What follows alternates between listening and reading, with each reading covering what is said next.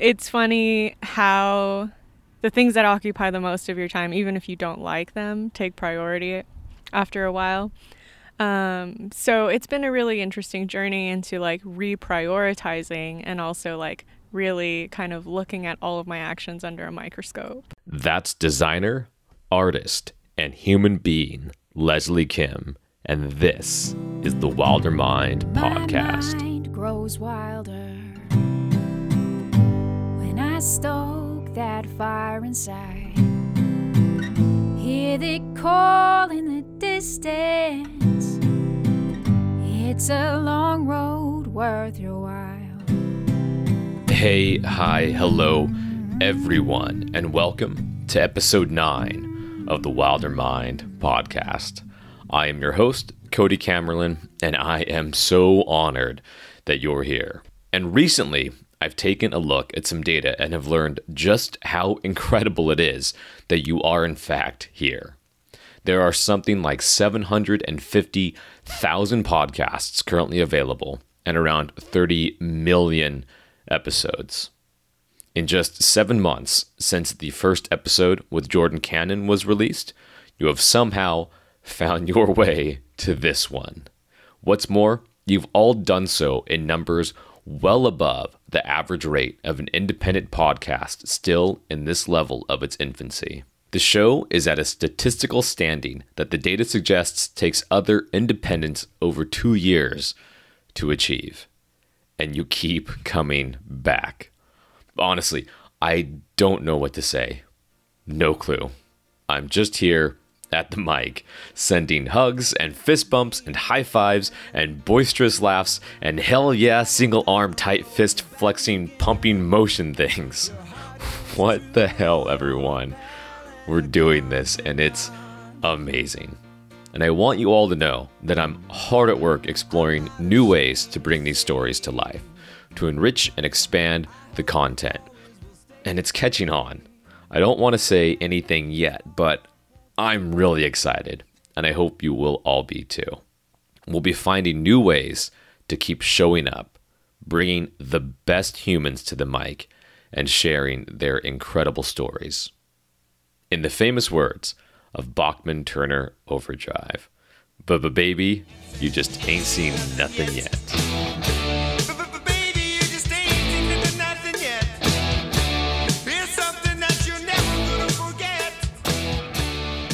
And if I may ask a favor, please take just a couple of seconds on your cellular telephone smarty pants device and scroll down to the bottom of your podcasting application and tap the number of stars you think the conversations deserve. It helps push the podcast into new feeds and to a larger audience so more ears can hear these wonderful humans speaking their truest words. Speaking of wonderful humans, today we sit down with Leslie Kim, the artist and creator behind Dynamite Starfish. If you ask her what she does, she's liable to give you a quick, well, I create art and put them on t shirts for climbers sort of answer. But as you'll find, there's so much more to her and to what she does. The artwork and the printing are all created by hand in Los Angeles. Leslie works diligently to create designs that bring awareness to our climbing journeys in a lighthearted and mindful way. She strives to find ways through both Dynamite Starfish and her personal interactions to create a space for individuals to be free to be themselves and approach life the outdoors, and climbing in a mindful way. In fact, a generous portion of each product sale goes directly to the Access Fund, just one way Leslie remains focused on her mission. Leslie and I met last fall in the parking lot of Intersection Rock in Joshua Tree National Park.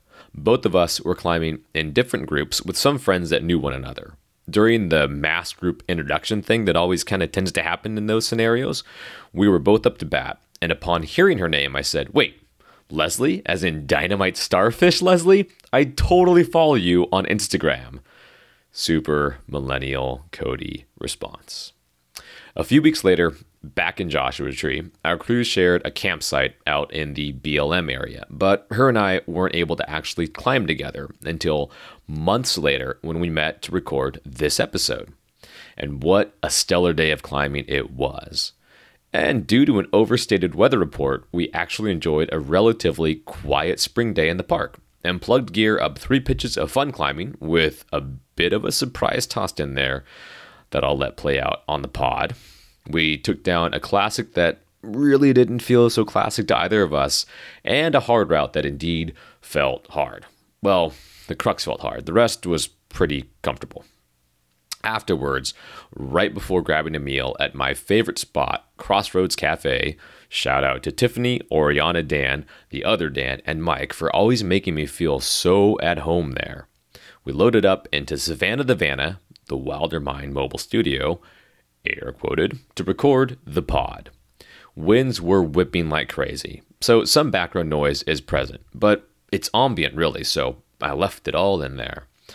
Also, warning if you're listening to this in your car, there are several instances of sirens and loud motorcycle exhaust, so I hope it doesn't jolt you too much.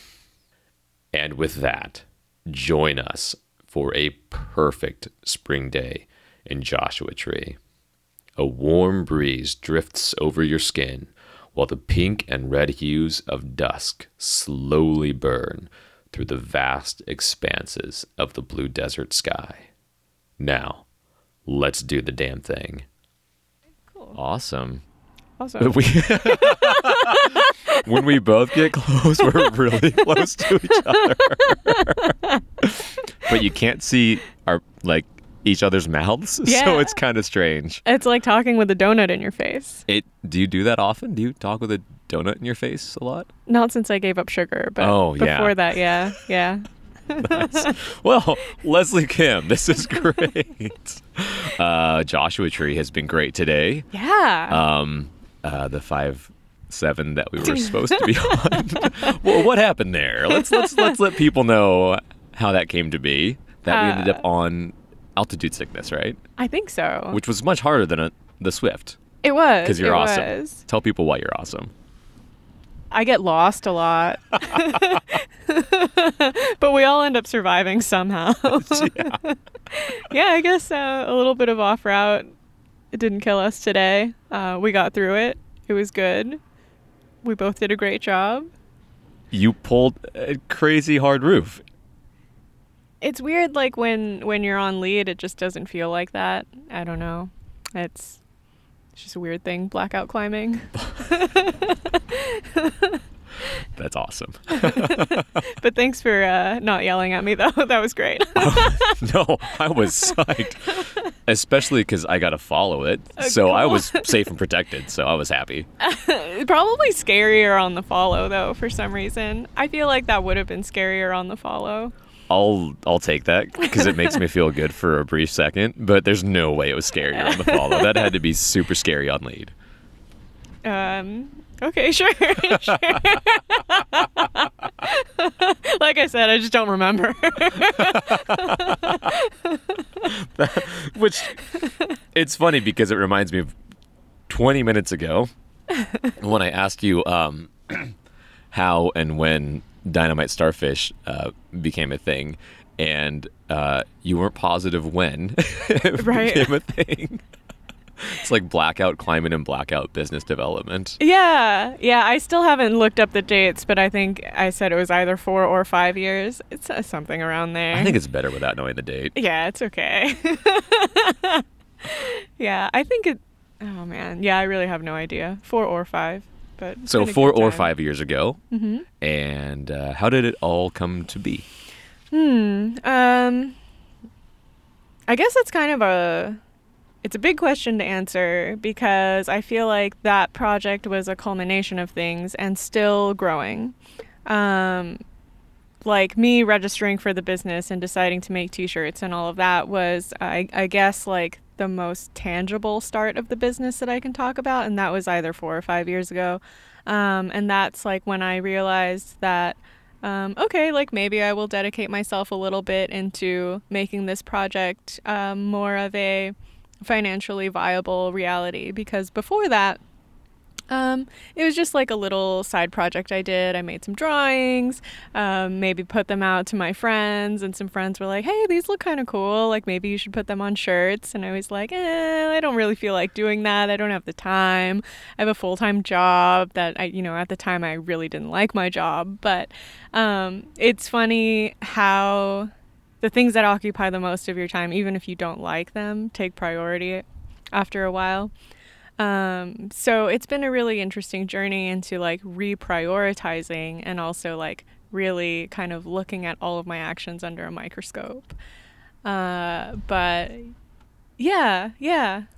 Um, does that cover it? Yeah. So when, when you look at those actions under that microscope and you kind of look how that paradigm has shifted today, because you still have uh, dual employment basically. You have Dynamite Starfish Yes. and you do graphic design and Mm-hmm. um, work for the chocolate company, correct? Uh, well, I'm a freelance graphic designer. I only have one client right now, and it's a chocolate client. Um, so it's it's not um, terribly grueling work. Like it's pretty fun. I get to make boxes for holiday chocolates, so little Christmas themed tins Oh, is mostly what I do. um, so yeah, it's not a bad gig by any means. Um, but I feel like both of those things working together got me out of the office, which was my primary goal when I was in the office. Um, I didn't actually start doing office work until I was maybe 28 because I graduated school really late. And before that, I worked about 17 different jobs. Um, everything Wow. from like sales to manual labor. Wow. Uh, and so I guess I was sort of um, confused when I got into the corporate life. Like, I didn't understand why you couldn't um, eat whenever you wanted to or like sleep whenever you wanted to. And after a few years of working in the office, um, I remember sort of venting to some of my senior coworkers, and I was like, is it terrible of me to say like I don't want to work in this building? Like all I want to do is eat and sleep and walk around when I want to. Is that like a horrible thing to say? And I felt so insecure about it and pretty much it was a resounding no, we all feel that way. and I was like, oh, oh my God, okay. um, so this is not, you know, something that should just be accepted by everybody. Um, so yeah, it was kind of slow. Um, it was a slow progression, like having a full time job in an office to like getting out and doing uh, more work on my own. Um, I don't think I was ready at that time to be a full time freelancer. I just didn't have the experience. Um, so I was able to build up that experience at the studio, and then I took a different job. Um, and then finally, I felt solid enough to take on my own clients for design work and simultaneously work on this little side project that has become more and more like, yeah, after about four or five years, it's become almost my full time gig. Um, I don't think that my financial statements reflect that, but at least in like the time that I put in, I'm putting in way more time into this now, and it's much more fulfilling for me. It's it's fun, and you see the results kind of right away. Um, and that and that hits like that's that it- seems like that's what you were looking for and i think a lot of us are looking for that like the the financial statement the paycheck starts to take a back seat to the time we have to dedicate to the things we want to do and then Sure. making that thing to make you know money gonna let that siren go by good old Joshua Tree. yeah. um, make that something that we also enjoy because you talked about, you know, as we were climbing today, uh, that drawing was always and art was always something you did for yourself, and you didn't show a lot of people, and then you start doing that, and you put it out there to the world through art showings, and now through it started with postcards, correct, and then it went on to T-shirts. Um, that that has to be bring so much more satisfaction than than anything a paycheck, a big corporate paycheck could provide, right? Oh yeah, definitely.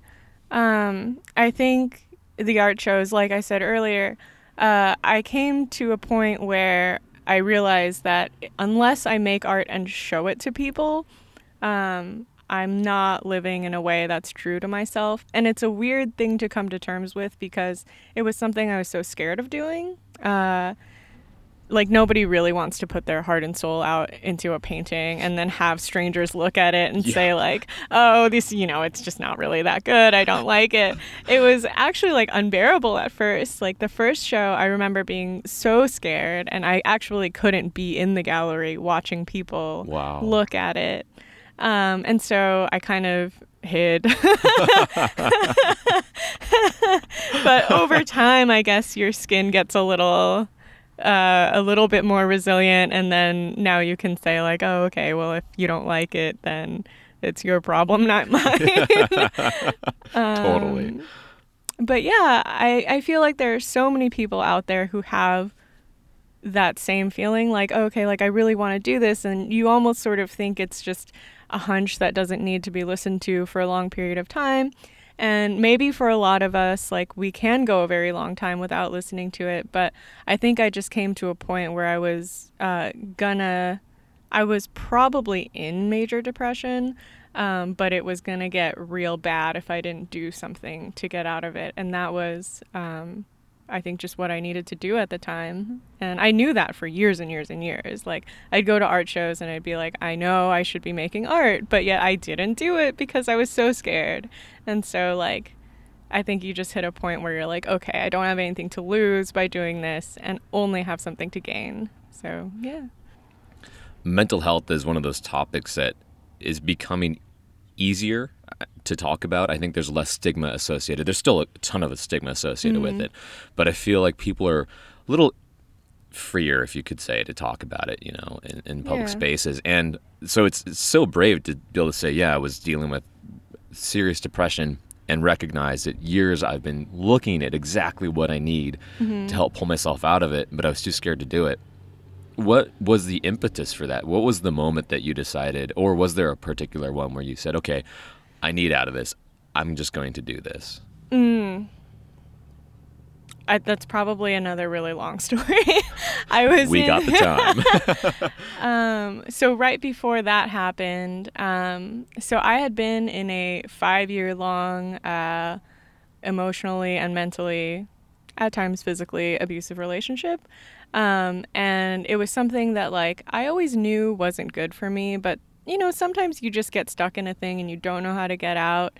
You don't have the uh, self confidence at the time to even think like I deserve better than this. Um, and also, you know, like sometimes you fall in love with the wrong person and uh, you keep trying and trying and trying, and um, you know, you it's hard to come to terms with the fact that it's a bad match and it's not good for either of you, but you stick with it for who knows what reason. Um, but yeah, there, it was basically five years of that, and once I came out of it, um, I remember being almost so happy that I couldn't control myself. Uh, and it got to a point where some of my friends thought it might be like bursts of uh, like mania, like manic depression. Um, but the thing is, like, none of that has stuck with me. It was like temporary, I guess. I think it was just that I had repressed so much while I was in the relationship, like putting my happiness first or prioritizing it, I mean, at all. Uh, and once the block was kind of gone, like all that energy, like didn't really know where to go. So I actually like didn't sleep for, God, like weeks maybe. Um, and I would have almost like so much energy that I would wake up in the morning at like four in the morning and just like run and run and run. Uh, it was bizarre. Like that's never happened to me again. It had never happened to me before. Um, I don't know what it is. um, but I was also writing a lot and uh, it was just like a really weird, like mind opening experience. Um, and I think that that really got me into thinking like, okay, I have my life back. I have all this energy to do something. Um, what am I going to do with it? Like sitting at the office wasn't fulfilling. Like I would sit at the office and just be like, oh my God, I know I'm wasting my time. Um, but I couldn't quite figure out what I was supposed to do yet. Um, so the art shows was like a really good entryway into doing work that I found meaningful Um, and then I actually ended up taking a class at an art school about um, how to basically make a living from something that you find meaningful. And so they took you through a series of exercises um, that basically uh, they ask you to make a timeline about your life, when you were the happiest, what you were doing, uh, and then you look at it visually because you've like created this. Uh, I did a chart, but some people did it all on post its, some people made a painting. Like it was really up to you how you wanted to do it.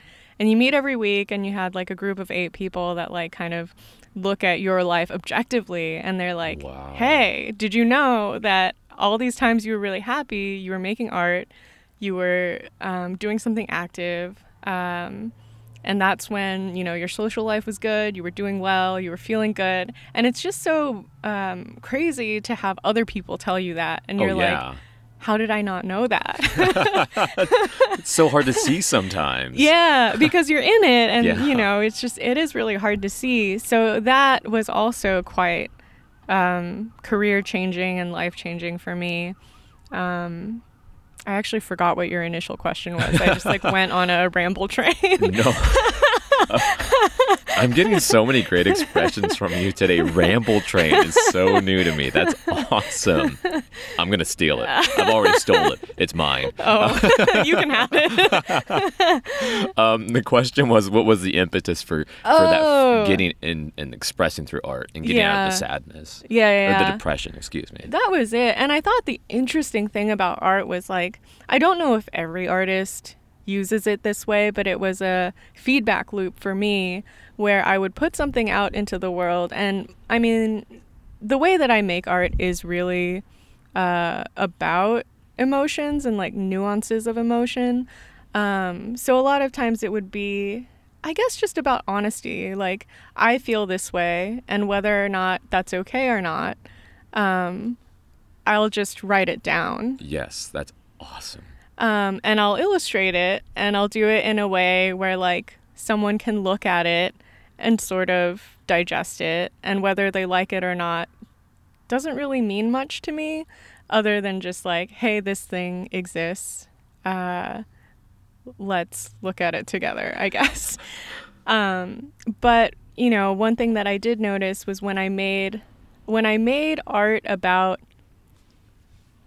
bringing the viewer down to my level of pain because I wanted them to feel what that felt like or like I don't know there was there was at some point an element of self-pity there and I think that that never felt good to me to give to someone else. Um, so I think although I kind of started making art at a place of like negative emotionality, um, because I was coming out of like a pretty dark place. I think what I ended up doing later was wanting it to be more positive, but not in a fake way of like, hey, we're all aware that all these negative things exist, but how do we make it better? Um, how do we look at it in a healthy way? Um, and how do we like not ignore that people have these types of feelings? I guess that was where the art was. Wow. that, seems like you could write a whole study on that. I, I think that is what makes you such a real and um, relatable artist. Because I know that going through your your t-shirts, some of them are just hilarious. I mean, the, the passive aggressive is fantastic with the uh, with the tricam. That is definitely going to be loud on them. I'm just going to let that go by. um, and the tender sender, I mean, they're so good. And then I, I remember on your website going through your um, your actual artwork, and I love this because I get to hear from you what I could not put into words to describe it. There was so much depth there where you could you could see it and you could read some of the the the words with it and you know there was pain behind it, but you presented it in I don't want to say a soft way, but it wasn't like you like you just said like you wanted the viewer to feel your pain. You wanted them to say that yeah, pain exists Sure. but you can get through it and there's there's something else mm-hmm. uh, and i don't know how you struck that balance but it is great Wow, thank you. I'm surprised you went on my like art website because I'm like, who looks at that now? Oh, well, at least this guy does. oh, cool. Wow, you really did your research. oh, totally. Yes. yeah. Um, yeah, I haven't been doing that type of art for a while, but I think that it's just because I've been pouring so much time into Dynamite Starfish. But what I think is really interesting is that um, the two paths are almost like converging for me. Um, and also the passive aggressive shirt. Credit to Jeremy Ang and tender sender Narinda Hang. so I've also been blessed with like an amazing friend group and climbing um, friends who just are also so clever. And part of the reason why like some of the shirts are received as so funny is because like they've just come out of a good day of climbing. Like we just sit in the car and talk about our day and we're like oh man that was really hilarious. We should do something with that. And you know sometimes it becomes a thing. I feel like your other friends are a lot nicer than I am because I think mine was like, I don't care about your sport project anymore, bro. it's like, please don't make that into a t-shirt. so, oh yeah. and now I just told everybody. It was a joke, people. It was a joke. Sport climbing is important too. Yes, it is. Yes, it is. um, sorry, I just got way off base there. so also um, for people that don't know one dynamite starfish and i feel like wasn't there a point where it was go dynamite starfish or am i wrong on that Oh, that's because uh, the website name was taken, and so I decided to just add an arbitrary word in front of it. um, but then since then, it, it became available again, so I just grabbed it. it seems so like like go dynamite starfish i was like oh i love that yeah, it's a little, it's a little like superhero-y Yeah, or like cartoony. That's which is totally my vibe. Like I grew up watching cartoons, and man, I love them to death. So, and if anything, I live my life like a cartoon. God. Sometimes people hear about how I live, and they're like, "Do you live in a video game? Like, how does that happen?" I'm like, "I don't know. It just works."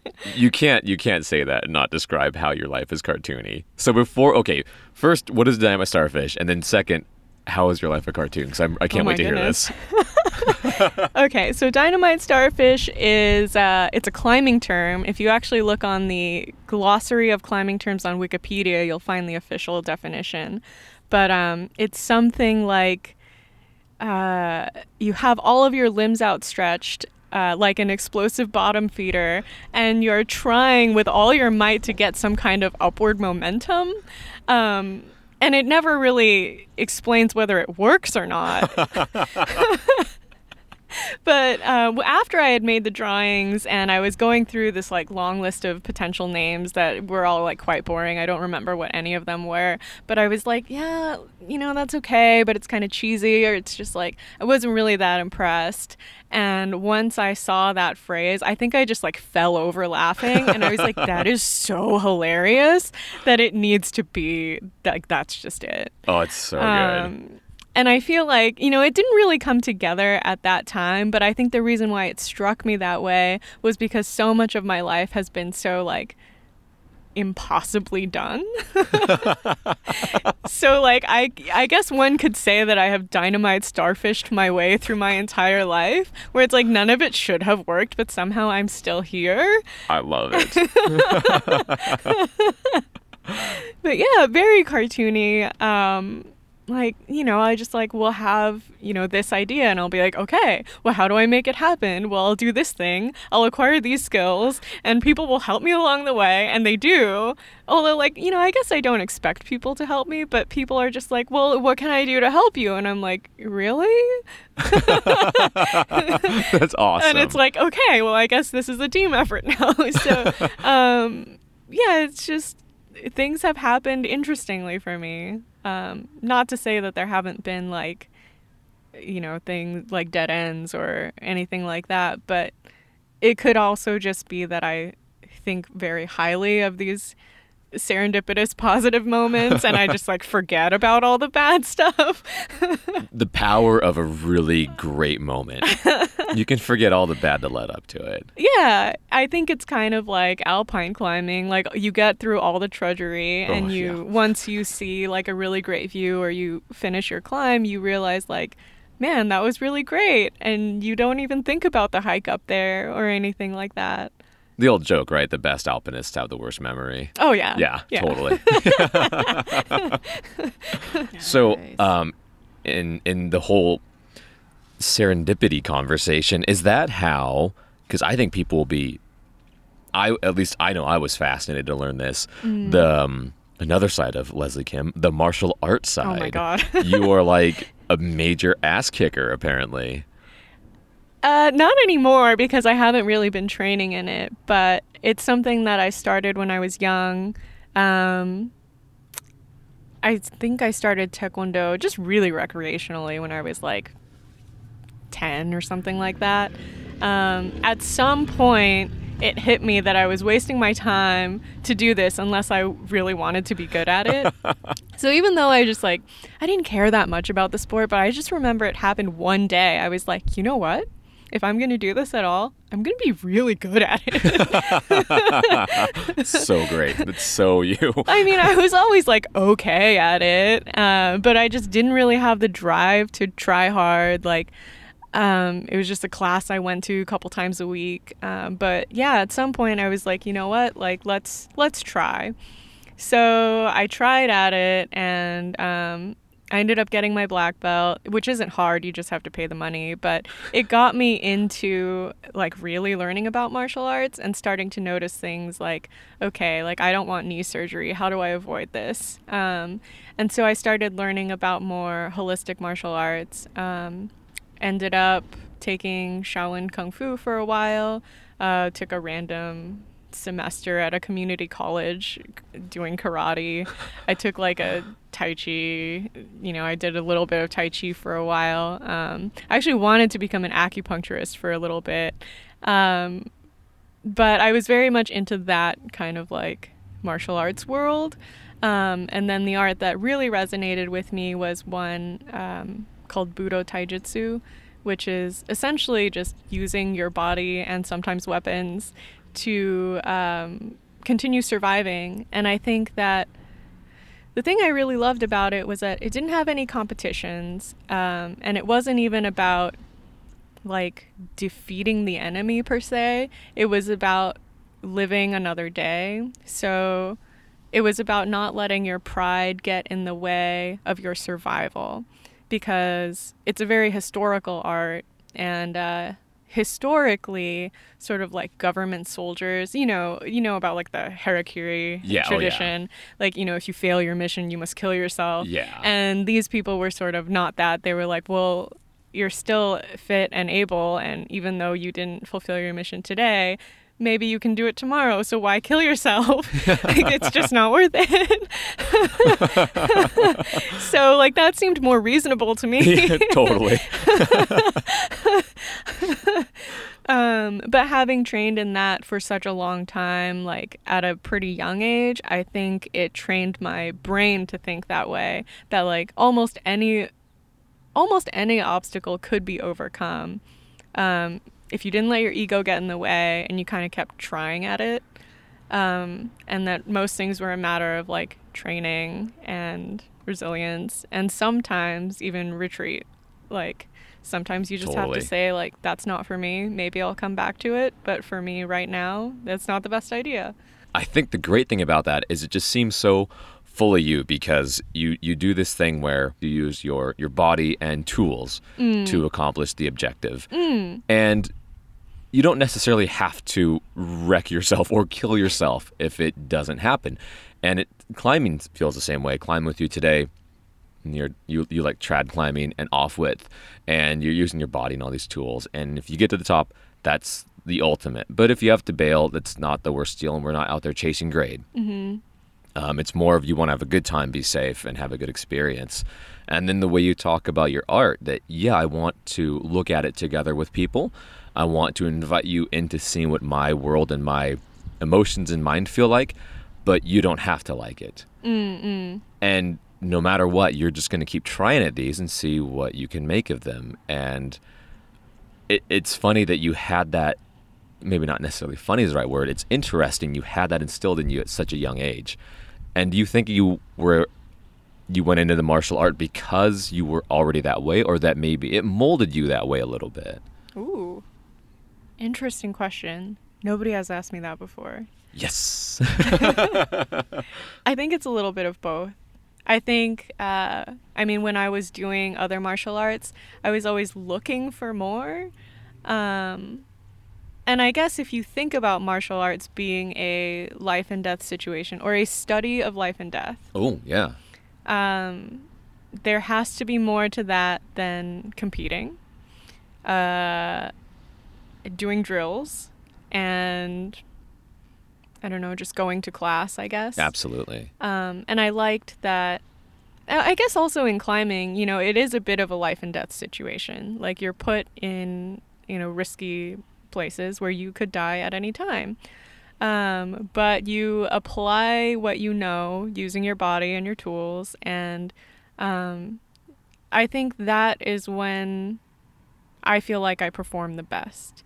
Is that's when I feel like oh, I'm alive in the world. Like I'm actually trying I'm trying hard. Not not in a way that's like uh, how do I explain like well basically like I'm trying my best. Yeah.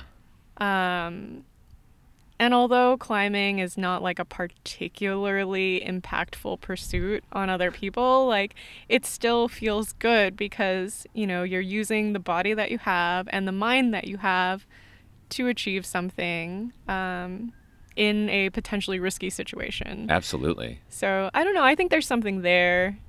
I'm not sure quite what it is yet, but there's definitely something there. I want to echo our conversation here and make this very clear with no equivocation. Climbing is an inherently dangerous activity. It has threatened to take a great deal from people I'm close to, from me personally, and has certainly taken amazing people from this world. If you don't have a particular skill, then ask someone. If you ask a friend and they make you feel bad or small or deflated for not knowing, then they're not a friend. They're an asshole. Safety is a responsibility of all of us. Now, I've talked a lot about the AAC Accidents Guide, but it occurred to me that I've never done what I should and just share some of the details. So, I'm going to read just a couple of things out of the accident guide from 2018. One, and I quote This year's edition reports a worrying leap in the number of accidents while lowering or preparing to lower from anchors atop single pitch climbs. Let that sink in for just a moment. Lowering or preparing to lower from a single pitch climb. It continues. Let's all pledge to take three basic steps on every single pitch climb. One, make a plan and communicate the plan. Two, tie a stopper knot in the belayer's end of the rope. And three, weight test your system before unclipping from the anchor. Around all of this, you must constantly communicate everything. In every climbing style and scenario, always communicate what you need from those around you to remain safe. And as I like to say, to make it home for dinner. In 2017, the number of accidents reported in the US were 162. Again, just reported. Of those 162, 116 of them resulted in injury, and 34 resulted in fatality. 34 people left this earth climbing in 2017. Again, climbing is an inherently dangerous activity. And of course, I'll be the first to tell you it's amazingly satisfying and incredibly fun, and will introduce you to what I believe to be one of the best communities out there. But again, safety is the responsibility of all of us. Don't be the crag asshole who makes people feel bad for what they don't know. Be the crag friend that helps people learn what they don't know. So get out there, have fun, communicate, arm yourself with knowledge, and be safe. Show them who's boss! Rip a hole in the side! I am ready to do this! I'm ready to make a point! And that's the fun part of it is the more you climb and the more people you climb with and interact with, you, you can mm-hmm. put those pieces together, what it means to everybody. Mm-hmm. Because I'm the same way. I wish I had some answer that said, this is why. Mm-hmm. But there's something that you're chasing. And we talked a lot about that today, how that has already evolved for both of us over the years, where, Yeah. you know, you climb to get out of depression and then you realize you're you're obsessed with it and and you don't know if it's helping anymore um and so what does that look like for you as far as that kind of shift from saying like this is everything i'm going to focus on to this will maybe just be an act- part of my life a big part of it but not so so like narrowly focused on it? Like how did that all come about? And i'm going to move this mic a little closer. Oh, sure. sorry. Um, let's see. So, yeah, I think I told you earlier, like when I first started climbing, at least regularly, um, it was, yeah, like shortly after that pretty bad breakup. Um, and I had always liked climbing before, but there just wasn't a gym in my neighborhood, or like I didn't know that you could climb outdoors for free kind of thing. Or I didn't really have anyone to go with. Yeah. So when uh, there were more gyms opening up in Los Angeles, um, I decided to finally like commit to getting a gym membership because I was like, hey, I have a job. Like I don't really have an excuse anymore because before money was always my you know, I was always like, oh, those gym memberships are really expensive. I don't have money for that. But now it was like in my neighborhood, I had a job. It was okay. Um, so I did it. And I realized that, uh, you know, other than that, at that time, my life was pretty crap. Um, I was living by myself and lived about like three miles away from work. So all I would do is like work and sleep. And I was doing a lot of art, which was cool, but it was also like a lot of that sort of uh, negative emotion type of art. Although that actually for me was a good like cleansing process because I was able to see it and be like, oh, that actually hurts to look at it. Like Wow. let's let's do something about that. So I want to say it was it was almost more of like a maybe more like journaling or like maybe even like doing the laundry. yeah but anyway, so like that's when I started climbing, and um, I realized that it was really fun and it made me feel better. Like um, if I was having a really bad day and I went to the climbing gym and I climbed a lot, I really tried hard. Like I, my day didn't feel bad anymore. So I think that's sort of where the obsession started. Um, and I would love to do some more research on how dopamine works in your body because I think climbing does an interesting thing with that. Um, but, you know, it started to make me happier more often. And then through climbing, I started to like make other friends who climbed, and we would go outdoors together and meet up at the gym together.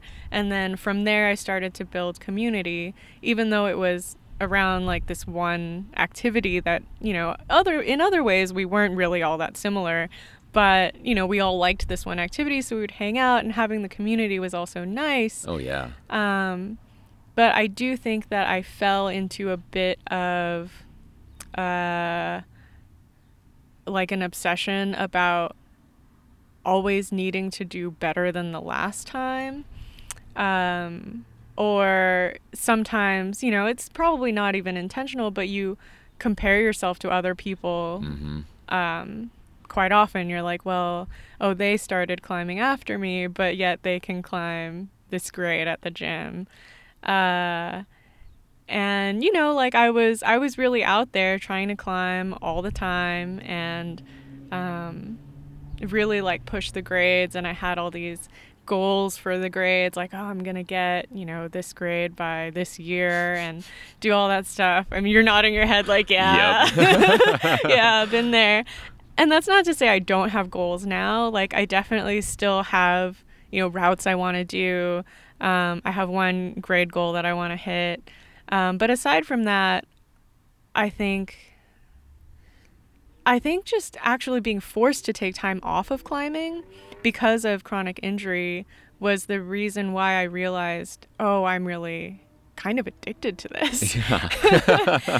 and I took about four months off last year um, in order to let my shoulder tendonitis and my elbow tendonitis Oh heal. wow! Yikes! Um, but because I wasn't really doing rehab, it didn't do anything. And when I got back to climbing, it was just um, back to the same Still there. injuries. yeah, so I'm working on it in a different way now. But um, having that four months to not climb, I think it, it did an interesting for, thing for me psychologically. Like I had to find other ways to deal with those bad feelings, and um, you know, I learned to eat a little better, be healthier. You know, even like think healthier. Like that was an interesting thing. Oh yeah. It was like, oh, I feel like today was a terrible day. I can't just go climb it off yes. Yeah. because that leads to like a lot of physical pain. so, um, yeah, I guess, you know, being forced to deal with those things was, I think, in the end, like quite good for me.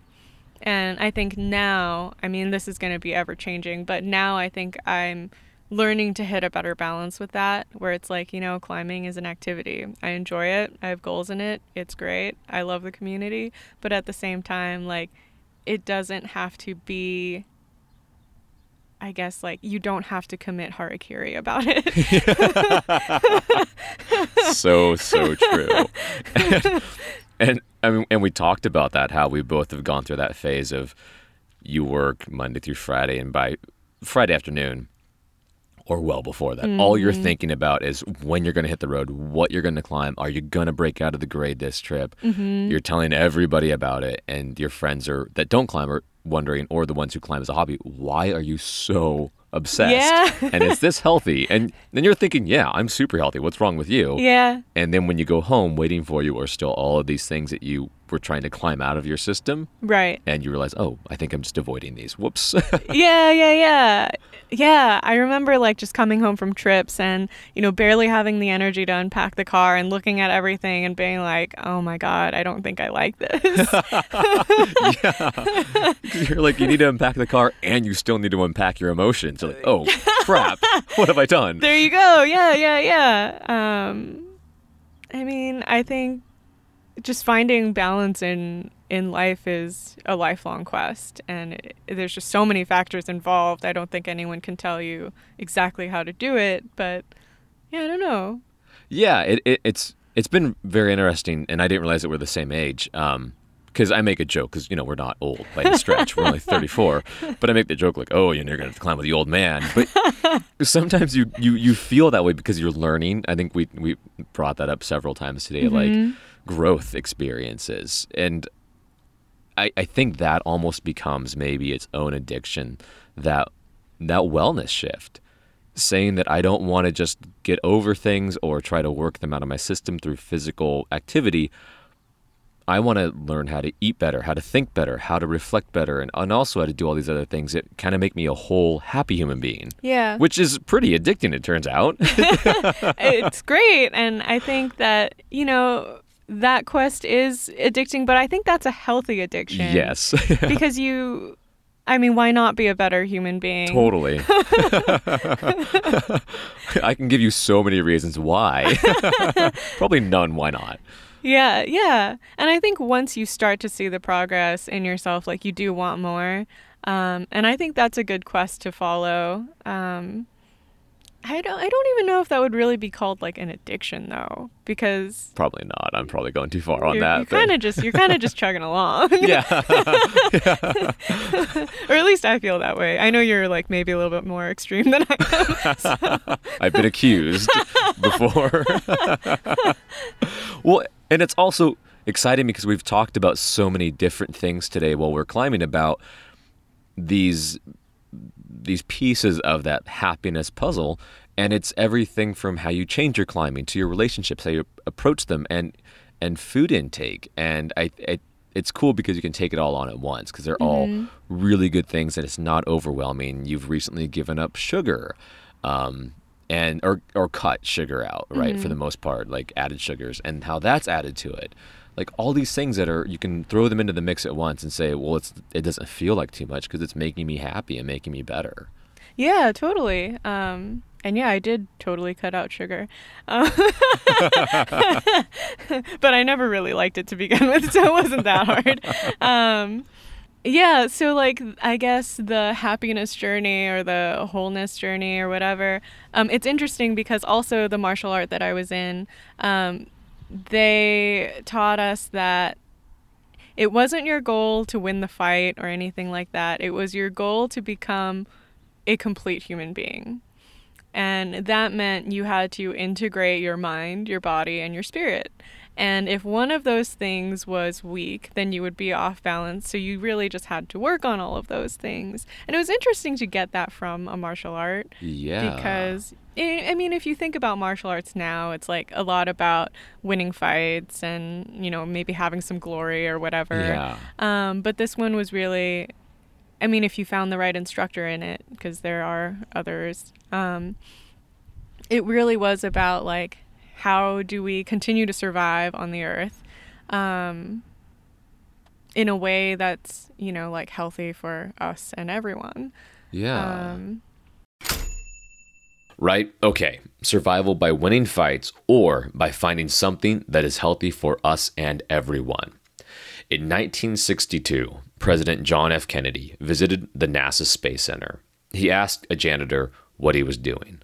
Well, Mr. President, the janitor replied, I'm helping put a man on the moon.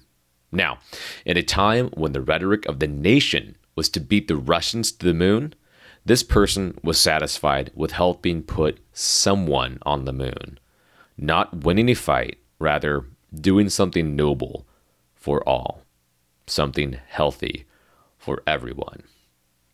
The calendar gives us seven day segments by which to measure the passage of life. Tradition allows five of those to commit to the pursuit of trading knowledge, skills, and abilities for a monetary reward. That same tradition pits us against one another to rise to the top of the scale in order to earn more, more, more. Now, in theory, within that competition, we are able to purchase blocks of knowledge in exchange for our time. Further, if we continue to exchange even more of our time for indoctrination into corporate culture, then we are presented with the belief that we shall be justly awarded survival by winning. But what if we are so bold as to take those five days and find meaning in how we spend them? Disrupt the mechanisms of control, the promise of a better survival through material and moments of purchased happiness, and seek something that is healthy for us and everyone. Something that elevates you, your family, your friends, and your community full of your future friends that you just don't know yet. Be so incredibly satisfied with what you do that the moments of pleasure are the icing on the cake, not the cake itself. And about that janitor, you may ask, isn't he also part of the machine, trading labor for money? Sure, maybe. But I don't think so. Not with that answer. Tell me, when was the last time someone asked you what you do? perhaps at a dinner party or some gathering of friends. What did you say? Did you state your job title or describe how you spend your time and how that makes something good happen? I guess what I'm saying is this trust me, I understand that it's not entirely realistic for many of us to drop everything and leave and chase every dream we've ever had right at this moment. I mean, it's 10:45 on a Wednesday night and I'm recording these narrations right now. So I get it. But ask yourself are you spending those five days in the week fighting to survive while wondering how you'll find time in the other two days for enjoyment with your friends and family, to do something good for others, and to elevate everyone around you? Further, are you hoping with everything you have that you survive to your retirement age with some level of health intact? so that you may do something enriching with your final years. If you are, shift the paradigm. I know it's easy to say, but I mean it, and I can't tell you how to do it. Only you can. But from one person fighting the good fight to another, shift the paradigm. From Mary Oliver's the summer day. Tell me, what is it you plan to do with your one wild and precious life? We get to carry each other, carry each other one. One.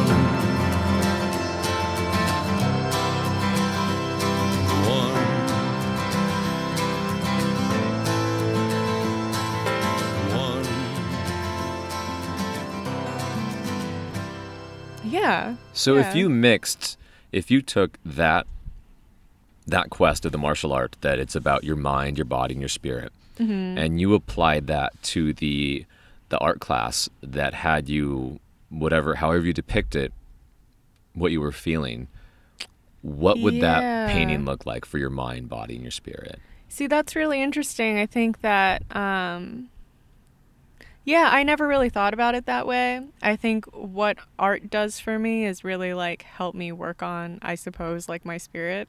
Yeah. Um, because it makes me happy. Like the art of just doing it um, is healing and fun for me. And, um, you know, I notice more in the world. Like I start viewing things in a way that's you know, like you look at something that could be quite mundane, like, oh, that bush, and you're like, oh, but that bush is actually really beautiful. Like, if you think about how it's grown there and, you know, how it endures the elements and all of that, like, that, you know, kind of boring bush, like, actually deserves a lot of appreciation. Rather magnificent. Yeah. yeah.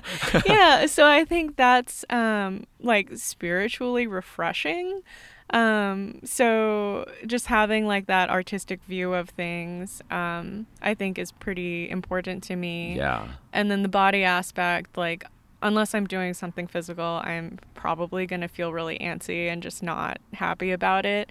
So um, yeah just getting out and doing stuff uh, that's active is also super important to me um, although sometimes i do fall into the trap of just like getting into my computer and being there for hours It's easy to do. There's a lot in that computer. yeah and then the mind stuff like i don't know like you got to keep learning like Yeah. the Oh, more yeah. the more new things you learn like that can only benefit you and also sort of like applying all those things too like i think that especially with the business it's a good way for me to apply everything that i know to like really try hard at one thing and like see if i can make it work in my sort of like impossible style I love that. and it, it makes a lot of sense because, you know, with climbing, if you take today going up the Swift to um, altitude sickness, however we Oopsies. mix those two, it, it takes all three of those elements to be very, very dialed in. Your skills have to be right, so the mind has to be has to be there. You have to know what you're doing. Mm-hmm. The body has to be, you know, in shape to do this, and not like you have to be like you know chiseled. You just have to be in climbing shape. It needs to know how to move, Sure. be loose, and the spirit has to be in a place of wanting something good out of this. You want to have a good day. You want to have a good feeling when you get to the top. Because we all could say we've been out there climbing when we're not. One of those have not been great, And it's a- horrible. it's horrible. It's awful. And then, you know, same applies to Dynamite Starfish. Um, also the movement and the company. um, you, you, all those elements for you have to be there because you cannot correctly put into a, you know, a couple of words or, or a graphic how you feel about this particular thing unless all those elements are dialed in. Um, Yeah. And, and they're seeking some level of satisfaction that maybe they have achieved or aren't there to yet. Um, and as a viewer, you can get that, you know. oh cool Yeah, I think I, I think it's great. I I know that um, when I told Dory, my friend Dory, about um, about climbing with you and, and and me, you know, talking with you on the podcast, she went off how much she loves the the Oh. passive aggressive shirt. And I think it can mean so much to different people, and that's a great thing about art. I just Uh-huh. so much appreciation for it. Yeah, yeah. It it's very interesting that like I really can only operate the business at its highest potential when I feel really good about it. And sometimes I'm not sure whether that's okay. Like that it's just it's really just like an extension of me because I'm I'm the only employee. um but yeah, like, you know, sometimes I do question whether that is healthy for me to like have so much riding on my well being. Uh, but at the same time, like, it pushes me to prioritize my well being. Um, so yeah, I don't know. We'll see. I think one day it, it may become too much for me and I will have to learn to delegate. But, you know, that's okay too. Oh, We'll- yeah. We'll see when the time comes. Well, and that is very insightful because I think that is why so many of us, or one of the reasons, excuse me, become dissatisfied with our corporate self is that we are extending ourselves when we really don't want to. Mm-hmm. And there are times, and everyone feels this way. You know, you drive into work and you're ready to tackle that task list, and you put two hours into it. You're halfway through and you're done. You're gassed, but you have to keep going, right? Yeah. Because someone's going to check on it. What if you could just say, "I'm done for today." Sure. take it on tomorrow and get it all done so much better. And I think that's the best part about doing something like Dynamite Starfish, Mm-hmm. where you can wake up one day and say, "I'm not fully into it. I can't show up with my best self, mm-hmm. so I'm not going to do it today. And not I'm not going to half-ass it today." Yeah, yeah. I mean, I think that sounds reasonable actually for just all workplaces Uh, because totally. you're so much more productive when you're motivated. And I've thought about this a bit because, you know, like I've worked you know, I've worked for like small companies and like a pretty large one. Um and I think there was a lot I was unhappy with with like just workplace ethics. And this is a faraway dream and like a long shot of a universe. But if I did have employees, like sometimes I think about like, okay, like how could how could people work for this you know i guess company it's like a fake entity um, or like how pe- how can people work on this project with me which i actually believe is like pretty wholesome like in a larger sense because um, it is about spreading positivity and sort of like sharing happiness about climbing and the Yeah. outdoors um, so how can people work on this project with me without um, without like losing their soul yeah, um, and I, I remember just, you know, spending every day in the office thinking, like, God, I really don't have to be here today. Um, and sometimes, you know, you're getting paid hourly too, and you're like, I'm wasting my time. They're wasting their money. Like, why am I here? Um, so I would love for, you know, more workplaces to kind of I don't know. I mean, like, can't we as human beings just also be more respectful of everyone else's time? totally. I could not agree more. It seems so reasonable, but yet it just happens very rarely. in, in capitalist societies, you know, you, you feel guilty if you need to go to a doctor's appointment midday. Right. Like, is someone going to be mad? We'll have to make the time up. And why? Or what if you just are not having a good mental health day Mm-hmm. and you have to show up and try? And it's just not healthy for us right. because now all of a sudden you have to act like everything is fine. Mm-hmm. And I love that that your goal is to create an environment where people can come and contribute, but do not have to do that with the monkey on their back. Of like, I have to be here all the time, no matter right. what. I mean, it's a dream. Can it happen? Like, I mean, I don't know. It seems impossible, but also that that's my way. Heck yeah, that, it, that's the courageous way. It seems impossible, so I'm gonna do that thing. I, I feel like everything that you've done has been there's been in a level where you're like that feels impossible. Yeah, I'm gonna try that. Yeah. I mean, I have to watch it with myself too. Like, I've been trying to work on this. Uh, like it's just a PDF presentation, but it's been on my mind for like two years, and I'm like trying to work on it. And once I get into a good flow with it, I'm like, yes, it has to be done today. but if I really think about it, it's like, Leslie, you're not going to finish that today. And you didn't even start it until last week after two years of thinking about it. So, like, I'm learning to be a bit more realistic with myself. And, you know, I, I think that's okay. Like, Yeah, absolutely, it is. nobody is dying because my presentation isn't finished tomorrow.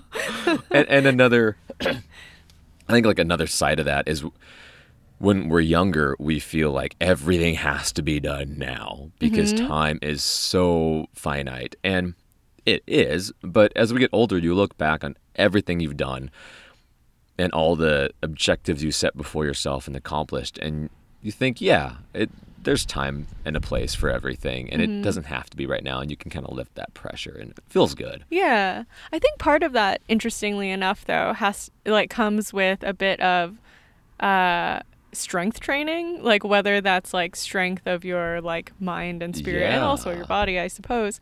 Like you know today when we got off route i think if we weren't confident and also like fairly physically fit um you know like that would have been really scary. We wouldn't have been able to do that. But um you know, like because we had that good foundation, we were able to just go ahead and do it. Totally. Um, so yeah, I think you know the same goes for like so many other aspects of life. Is you know if your foundation like isn't all that solid, you know things are gonna be tough. So it's like it's important true. to work on all of those things. Um, yeah, again, ramble train. I No, forgot. no, not ramble. it's perfect, and that is.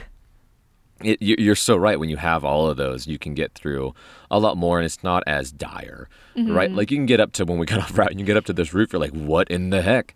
And you don't freak out. You don't worry. You just can kind of take it and say, "All right, well, I'm, I'm, I'll figure it out." Sure. And I don't have to speed through it. You know, we talked about Yeah. when you first get into trad, right? You end up placing through your crux because you want to get through it quickly. Like I have to climb fast. And, uh, take your time. It's okay. Yeah, but also knowing your limits. I think both of us saw it and was like, okay, it's doable. If I Yeah. if I need to pull on a piece, like I will. But you know, I think physically, you know, at least I'll give it a shot. Yeah, it's, like- safe. We protect it.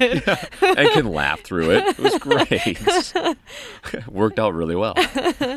Yeah, yeah. I think so much of boldness comes from like, uh, like I guess knowing your safety systems. So I think when I was younger, I used to be a lot more reckless, um, where I'd be like, oh, okay, like I'll try this thing and it's just not a good idea. But I think now that I've gotten older, and this is both like in climbing and in life, it's like, okay, well, I want to try this thing. And it's like, okay, well, how do I get about trying it? And a lot of times it is about building some kind of safety system around what you're about to do. So you're like, okay, well, if it fails, you know, you have to know that you're not going to just lose everything. Yeah, totally. Yeah. I love that you use boldness for that and then you juxtapose that to reckless because I think a lot of people try to make those mm. synonyms. And to me, like in my mind, bold is someone needs some work done around the house. You walk in holding a hammer high. I can help you. Reckless is you walk in with two hammers and you're like waving them like I can hit things with hammers. like, I think there's a huge difference.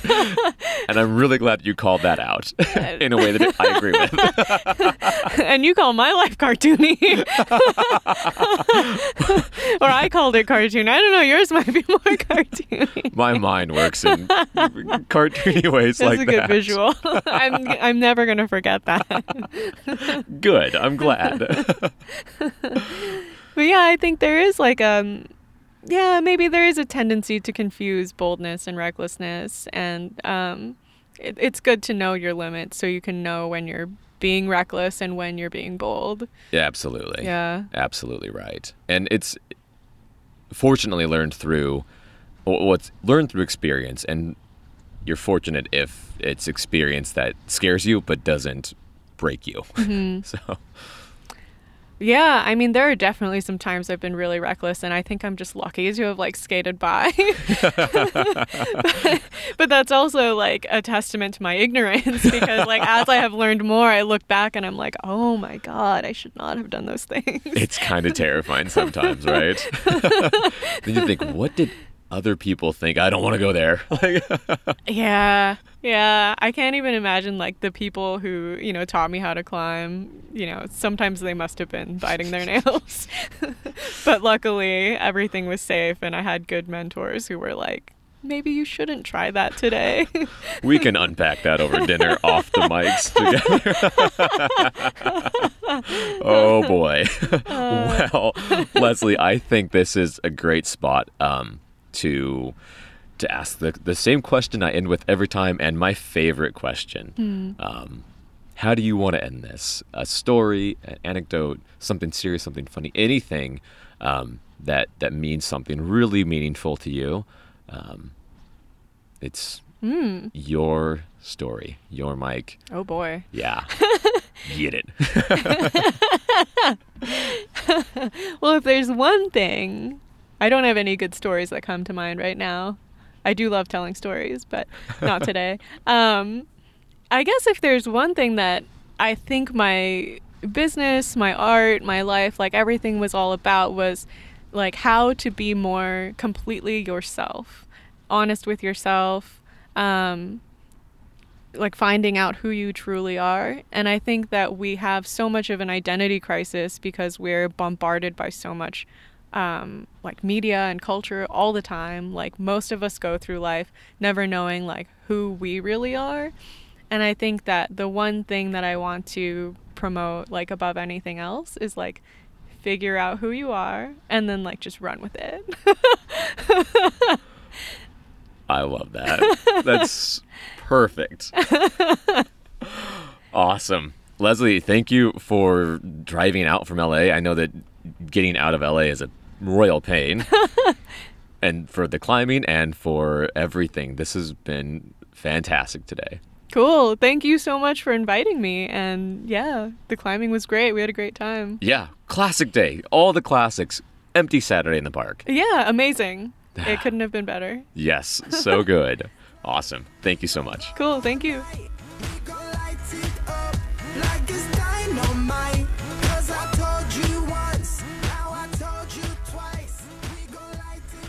Leslie, thank you so much for the wonderful day climbing in Joshua Tree and for the conversation on the podcast.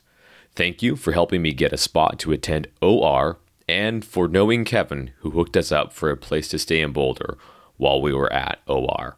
Shout out to Kevin Dahlstrom. You're one of the good ones, my friend. And thank you to both you, Kevin, and Kevin's daughter Abby for the day and the Flatirons, and for all the future friendship, climbing, and general life conversations. And thank you so much to everyone who continues to listen, subscribe, rate, share, stoke, and just be amazing humans. Thank you to Alexis Tia for the awesome theme song. And as always, wherever you are and whatever you're doing, to your wildest self, be true. What's inside of me. Illuminations on something bold. Restless soul will follow.